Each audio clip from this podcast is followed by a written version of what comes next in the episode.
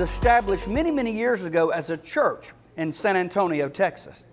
And you know the history and the story of the Alamo. There was a great battle there where the Mexican army was defeated and the nation, they called it of Texas, was birthed at that time.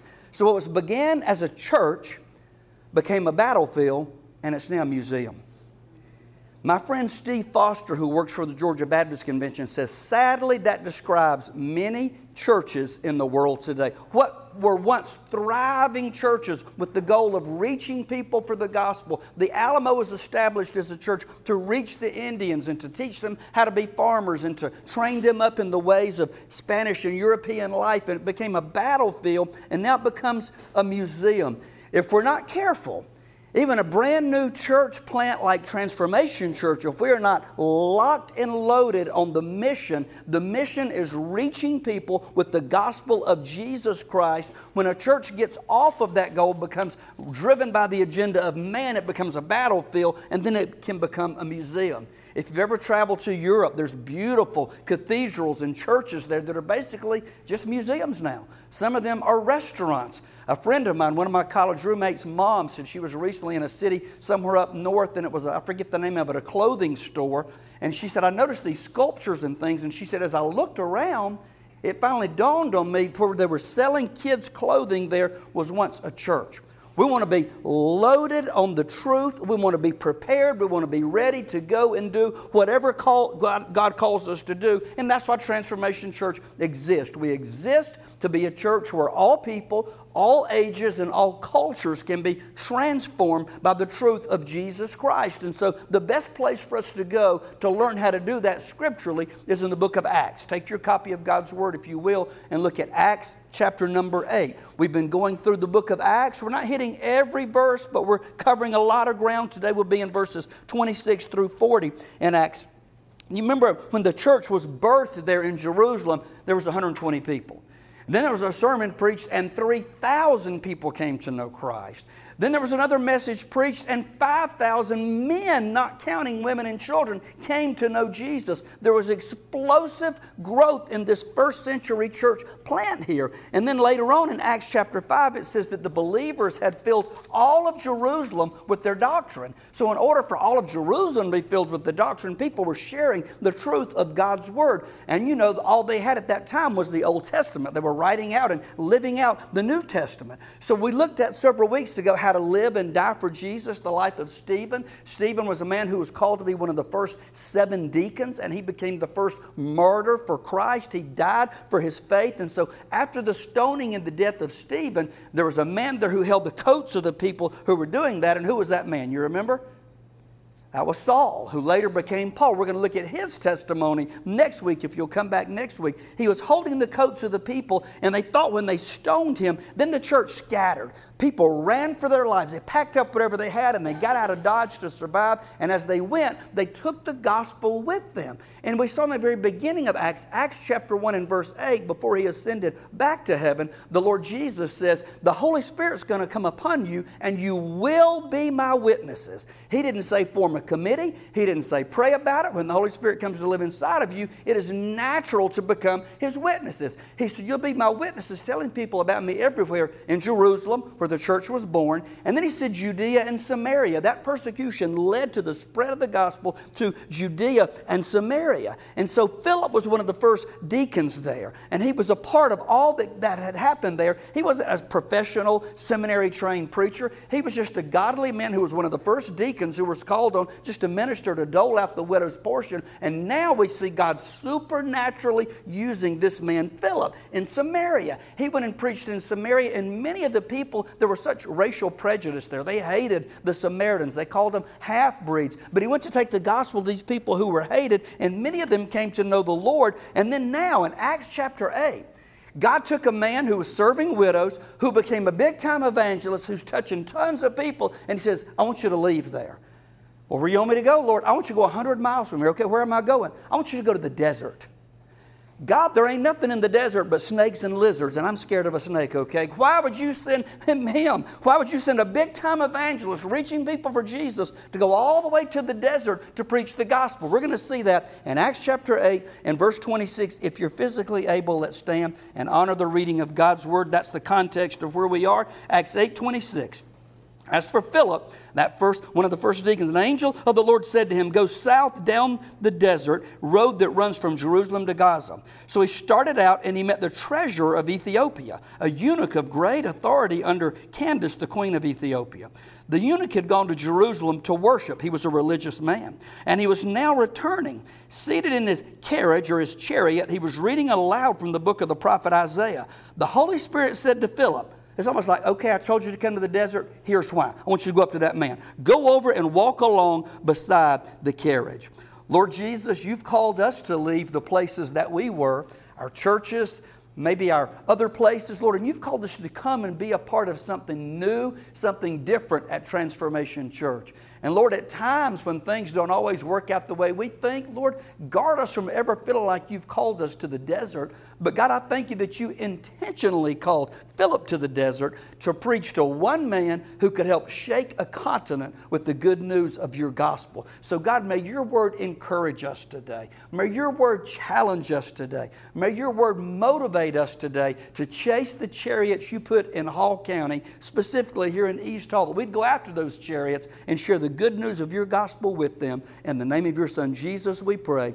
Amen and amen. You can be seated. That's the, precisely what God did for us. Most of us have left established churches, churches that have been there for a long time, churches that had bells and whistles and sound systems and lights and stages and life groups and children's ministries and all those things. And God says, I want you to go to East Hall. I want you to go to the most neglected part of Hall County and you plant a church. And I'm so thankful that you're doing that, that you have not become weary in well doing. You've not given up. We believe in the vision of what God's called us to do, just like He called this man, Stephen, from a very successful ministry to go to the desert to touch one man who would be used to take the gospel to Africa. And you say, you know what, that, that's a lot.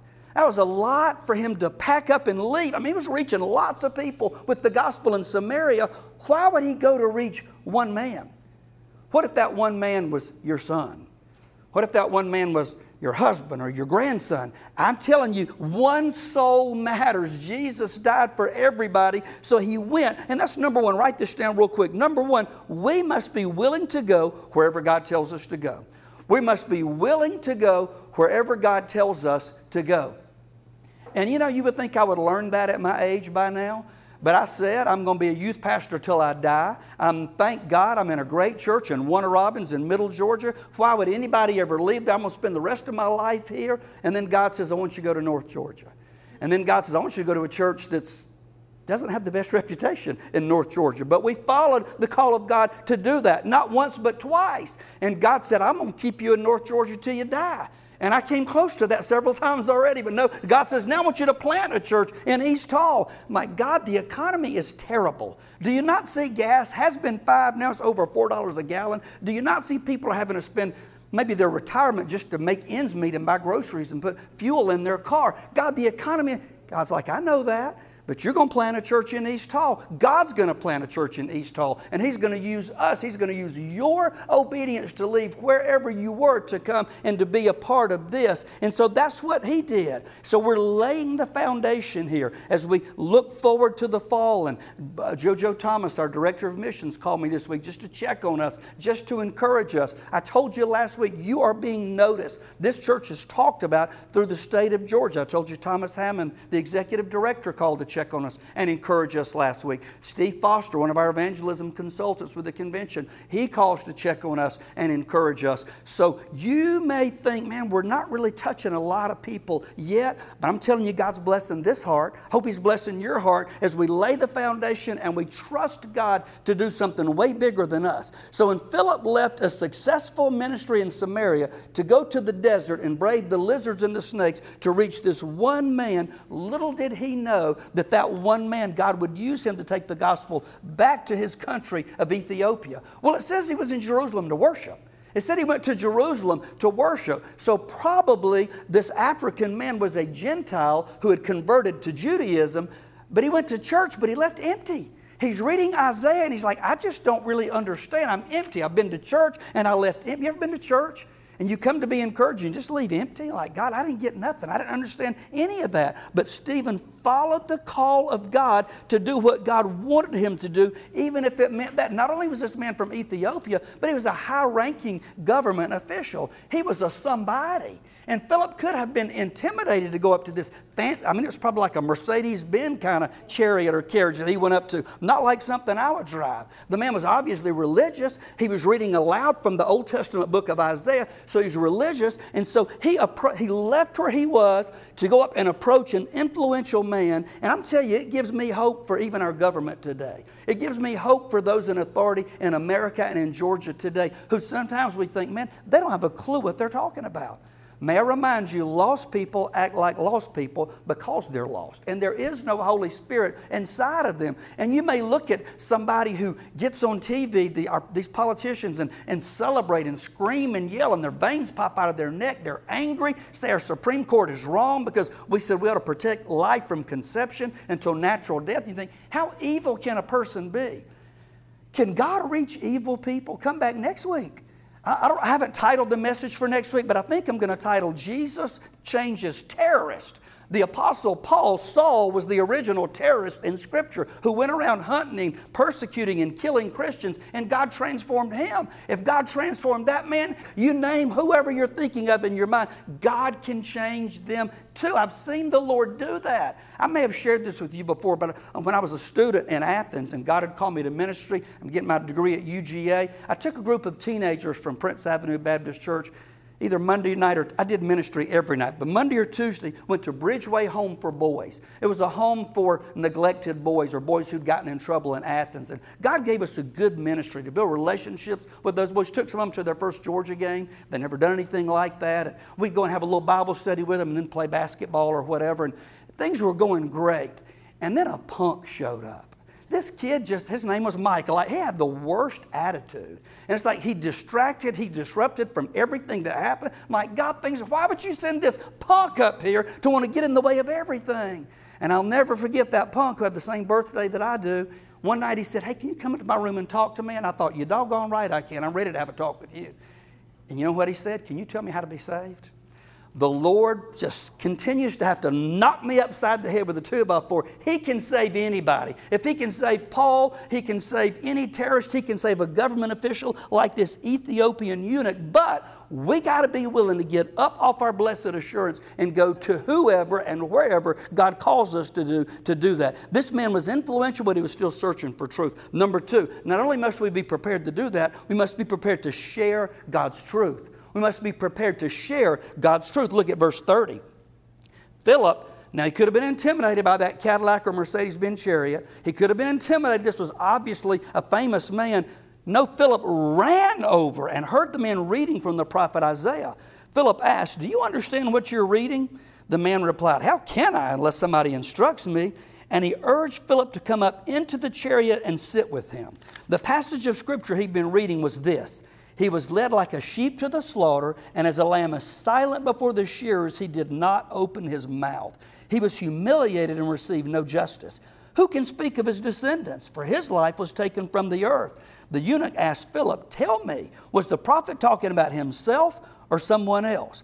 So, beginning with this passage, the same scripture, Philip told him the good news about Jesus. The Holy Spirit was already at work in the life of the Ethiopian eunuch. He was already speaking to him, he was already giving him a desire for the truth. And I believe when God called us to establish a church in this East Hall community, God is preparing hearts right now all around us. Maybe they're in that gym out there, maybe they're on that playground out there. God has got them in East Hall. And if He called us to do this in East Hall, I believe He He's preparing hearts. And He just needs us to chase after some chariots, to go after some people, and to share the good news of the gospel. The Holy Spirit's already at work. And of all the passages of Scripture the dude could have been reading, he was reading Isaiah 53 one of the most Christocentric, one of the most obvious passages about Jesus fulfilling that prophecy in all the Word of God. So he took him right where he was and he said, Do you understand that? He didn't just start preaching and shoving the gospel down his throat. He met the man where he was.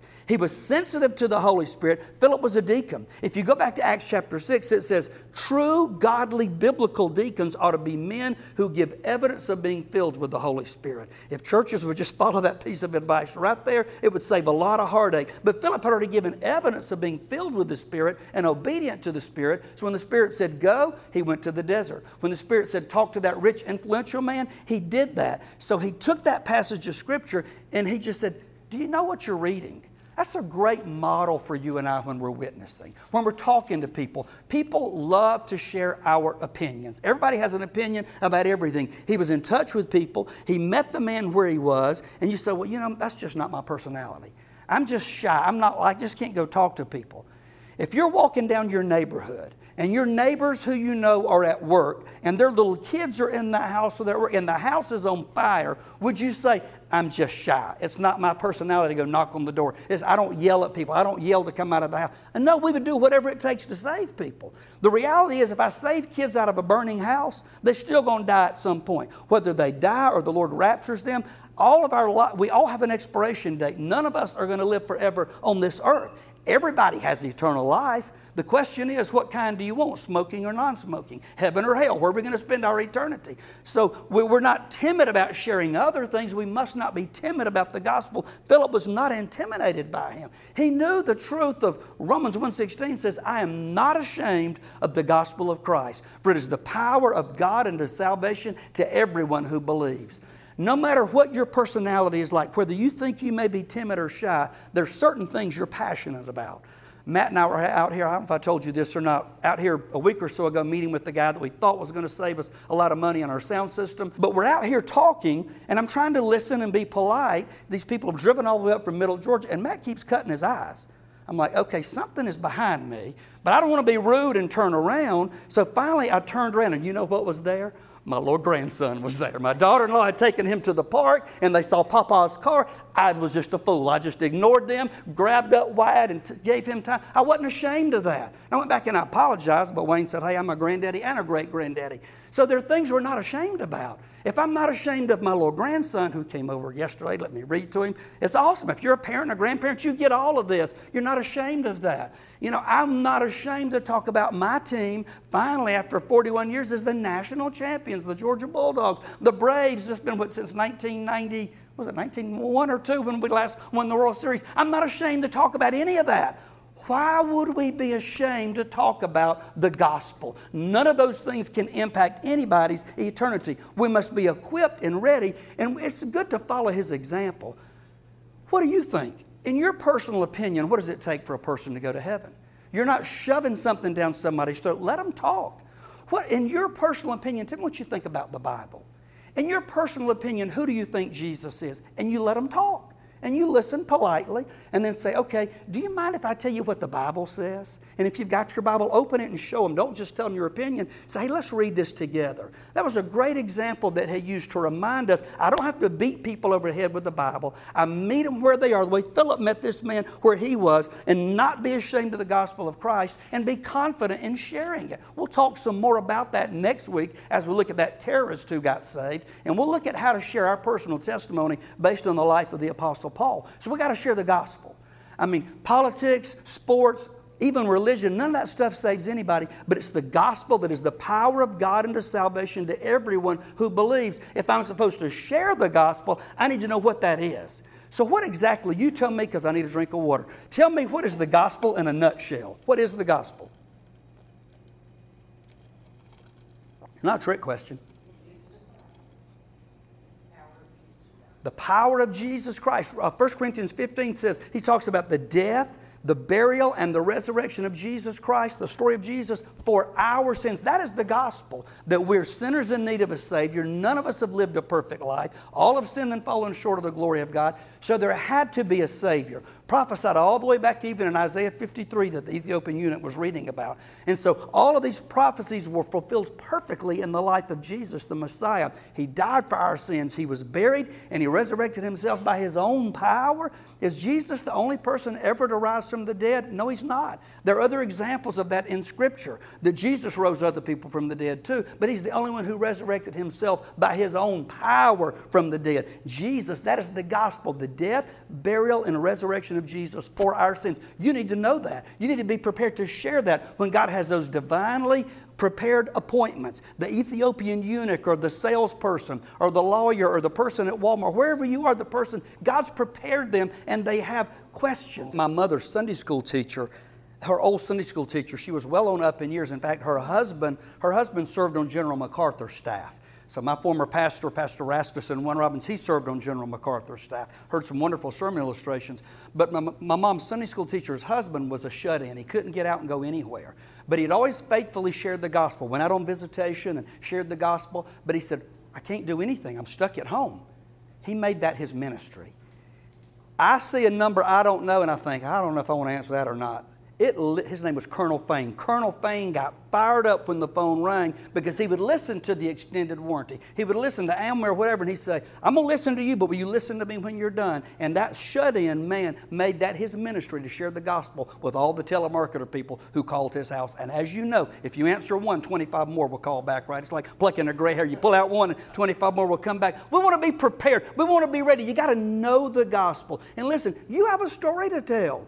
My story and your story is not as dramatic as the Apostle Paul that we'll look at next week, but it's your story. Nobody can tell your story like you. You are an expert. You don't have to go to seminary to share your testimony. Your testimony is what was my life like before I became a Christian? How did I come to know Jesus? And how does He make my life different? If you are prepared and ready, and I'm telling you, you pray for opportunities, God will just drop them in your lap like snowflakes falling out of the sky. God will put them in your path. We want to be prepared and ready to share the truth of the gospel with whoever God has prepared out there to listen to us, whether it's the Romans road, the Romans road of salvation, Romans 3.23, 5, 8, 6, 23, 10, 9, and 10. That's the gospel in a nutshell. If you just learn those verses, if you just share your testimony, if you just share the truth of Scripture, if you do like, I forget the name, the guy who came up with this, and then Kirk Cameron, the actor, was a part of it, using the Ten Commandments to share your faith. You know, have you ever lied? Have you ever done We've all broken the Ten Commandments. Way of the Master, Ray Comfort, I think is his name, isn't it?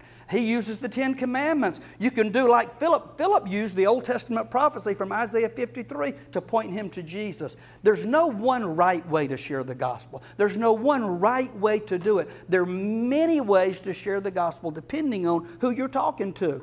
Paul says, I've become all things to all men that by all means I might win some. We're not going to win all of East Hall. We're not going to win all of Hall County, but we'll reach some. And if we just reach one, like that Ethiopian eunuch, you know, what have we done to impact somebody's eternity? Number three, we must never be ashamed of our relationship with Jesus. That's the third thing. We must never be ashamed of our relationship with Jesus. Look at verse 36. As they rode along, now remember, Philip's explaining to him the scripture. He's explaining to him who Jesus is based on Old Testament prophecies. They came to some water. The eunuch said, Look, there's some water. Why can't I be baptized? He ordered the carriage to stop. They went down into the water, and Philip baptized him. When they came up out of the water, by the way, that's a proof text on baptism by immersion. Baptism in the Bible was always by immersion. They went down into the water, they came up out of the water. They didn't sprinkle him. When they came up out of the water, the Spirit of the Lord snatched Philip away. The eunuch never saw him again. It was a supernatural thing. He snatched him up and took him away. And the eunuch never saw him again, but went on his way rejoicing. Meanwhile, Philip found himself farther north at the town of Azotus. He preached the good news there and in every town along the way until he came to Caesarea. That eunuch, a high ranking government official, the Holy Spirit had prepared him. He'd been to worship in the, in, the, in the Hebrew church, in the Jewish church. He still left empty. He was looking for hope. Philip explained the gospel to him from Isaiah 53. Now he's a brand new believer. He didn't waste any time. He's like, you know what? Old Queen Candace, she could kick me out of the kingdom if I say I gave my life to Christ. She could get rid of me if I say I stopped the journey long enough to go get baptized. He said, nope, I want to be baptized right now. Delayed obedience is disobedience. you hear what I said? Delayed obedience is disobedience. The scripture teaches that one of the first things we ought to do after we give our life to Christ is to be baptized. Baptism doesn't save us. We know baptism doesn't save us, right? I know there are denominations that teach baptismal regeneration. In other words, you got to be baptized to go to heaven. That is not taught anywhere in Scripture whatsoever. If the only example I have is the thief on the cross, the thief on the cross lived a wicked life. He was crucified beside Jesus. He expressed faith in Jesus, and Jesus said, Today you'll be with me in paradise. He didn't say, hate it for you, can't get baptized, you're going to hell. No, he said, Today you'll be with me in paradise. He didn't have time to enter into a discipleship course or to be discipled. By the way, the eunuch had nobody to disciple him. Philip was transported all the way to another place, but yet he knew enough. He understood he had the Bible, and now he had the Holy Spirit living inside of him. That's all he needed. I'm not discounting discipleship. I'm not discounting study. We should do all those things. Study to show yourself approved, a workman that doesn't need to be ashamed, rightly dividing the word of truth. But he had all that he needed right then and there to be a witness for Jesus. So he went on his way rejoicing, and Philip went to share somewhere else. He was not ashamed. He didn't care about the consequences of what it meant to anybody else. Baptism is a big deal. I mean, we are, it's not in our name, but yes, we are a Baptist church because I believe that is the, the doctrine that most aligns with the truth of Scripture, in my opinion. So we're, we're Christian first, we're Baptist way down the line. That's why it's not in our name. Denominational label studies today show us those are barriers for people. And we don't want anything to be a barrier for somebody coming to know Jesus. So if somebody asks her, us, we'll tell them absolutely what we believe. But we don't want to get hung up in that. But we're a Baptist church because Scripture also teaches the first step of obedience after your salvation is you ought to be baptized.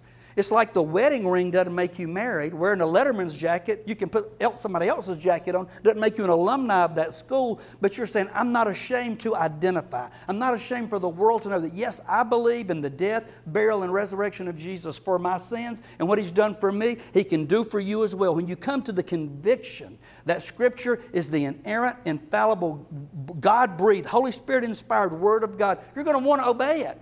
He's going to have to beat you over the head with it or, or beg you, please make your salvation public. Please be baptized. You know, I traveled as an evangelist, and one of the most common questions people would ask, How many did you have get saved this week? How many did you have get saved at youth camp? And I would always say, Ask me in a year. I don't know. I can tell you how many people filled out a card, how many people prayed a prayer, but the evidence of repentance is a transformed life. If somebody says, I just raised my hand sheepishly to an evangelist, but I never make that public, Jesus said, If you confess me before men, I'll confess you before my Father who's in heaven. He said, If you deny me before men, I'll deny you before my Father who's in heaven. There's no such thing as a secret agent Christian. So I say, Ask me in a year. I'm not saying you got to be baptized to be saved, but there should be evidence of repentance. And as we grow in our faith, we should desire to grow more in our faith. I remember when I first got saved at the age of 15, never having gone to church real faithfully with my parents in my life. We did during softball season because you had to go to church once a week to play ball, and mom and daddy played ball, so we went to church once a week during ball season. The summertime, we lived near Lake Blackshear. That's where we were every weekend at Lake Blackshear. So we didn't go to church a whole lot. I didn't know a lot. So when I got saved, I knew without beyond a doubt, God rocked my world and changed my life. I got baptized on that following, I got saved on a Monday, I got baptized, baptized that Sunday night. But there were things I had to learn. People started bugging me, Mike, you need to come to church Sunday night. What? You need to come to youth group Wednesday night. What do you mean? I'm coming to church every Sunday morning. I ain't never done that in my life. But as I grew, as I grew in my faith, it's not that I had to come back Sunday night. I had to come back. I wanted to. The more you grow, the more you want to grow. The more of the word that we learn, the more we're responsible for. We ought not to be ashamed of the gospel of Jesus. And the Great Commission to go and make disciples in Matthew 28 includes baptizing them. So, baptism is a big deal that identifies you as a new believer, but it does not save you. It's a reminder of what Jesus did. The eunuch didn't waste any time, he understood delayed obedience is disobedience. Is your baptism on the right side of your salvation? And people say, Well, preacher, I got rebaptized. There's no such thing as rebaptism. Never say somebody got rebaptized. Baptism only happens after genuine salvation. If you went through the water before, as both of my children did at an early age, I took them through the waters of baptism. We talked to them from the Word of God best I could understand from what they were telling me they got it. But nope, later on in life, they had to nail down their salvation, and that was their real baptism. They just got wet the first time, okay? So if your baptism is not on the right side of your salvation, that's a big deal, and I don't want to chase that rabbit too much. The eunuch didn't waste any time. And if you say, well, my ba- I, need, I need to be baptized, I've never been baptized, I need to get my baptism right, but y'all ain't got a baptistry. We have a lake in this town, okay? And we have swimming pools in this town. And we'll get troughs. In fact, we're looking to maybe buy a baptismal tub from a church that's merging with another church. We'll arrange for a baptism. We got Cannon's baptism coming up at some point. We've already got the first one in the books. He got saved at VBS at another church. So your baptism is a big deal. It's something we want to celebrate, but it's just a part of growing and learning and obeying. If Philip had not been obedient, when the Lord said, Leave the successful crusade in Samaria to go to the desert. Had he not, would we have seen the spread of the gospel? In fact, Zephaniah, I wrote it down, I'm forgetting now. In Zephaniah, was predicted that people from Ethiopia, they were called Cush back then, that people from Cush would become followers of God. Acts 1 8 says Jerusalem, Judea, Samaria. We've seen that play out in the first eight chapters of, of Acts, and now we've seen it go to the uttermost parts of the earth when it went all the way back to Ethiopia. When the God had Philip not been faithful to follow the Lord. If there are people in this community that are praying about coming to be a part of Transformation Church, but they don't come, and that they can reach people that I can't reach and you can't reach. If they're walking in disobedience, they say, I'm not going to do that. Will there be people like the eunuch who don't go to heaven because we weren't faithful to follow God's call? Ezekiel 3 18, 19. There it is. It says it, that's not the passage I was referring to earlier. That was Zephaniah. But uh, Ezekiel 3 says, If I warn the wicked, saying you're under the penalty of death, but you, but you, this is God saying this, but then you fail to deliver the warning, they'll die in their sins, and I'll hold you responsible for their deaths. If God's calling us to chase the chariots in East Hall and we don't do it, God says, I'm going to hold you responsible for their deaths. If I warn them and they refuse to repent and keep on sinning, they'll die in their sins. But you will have saved yourself because you obeyed me. I can't make anybody saved. I can't chase down a chariot and stick the gospel down their throat, but I can be a faithful witness. And if I do that, according to Ezekiel, their blood won't be on my hands. We must never be ashamed of the gospel of Christ. That's what church planting is all about. We want to reach new people that have never been reached. Will you obey the Lord? Will you lock arms with us and say, We're going to do whatever it takes to touch this community with the good news of the gospel? If you've never been baptized, come and talk to us about being baptized and going public. I remember when you got baptized at Airline. I remember that very well. Pastor Greg baptized you there, didn't he? If you've never done that or your baptism is not on the right side of your salvation, let's talk about making that thing right today. But the lesson from Philip is the old hymn says, Wherever he leads, I'll go. Wherever he leads, I'll go. Whatever he wants me to do, that's what I'm willing to do. Will you join me in that? Let's pray together.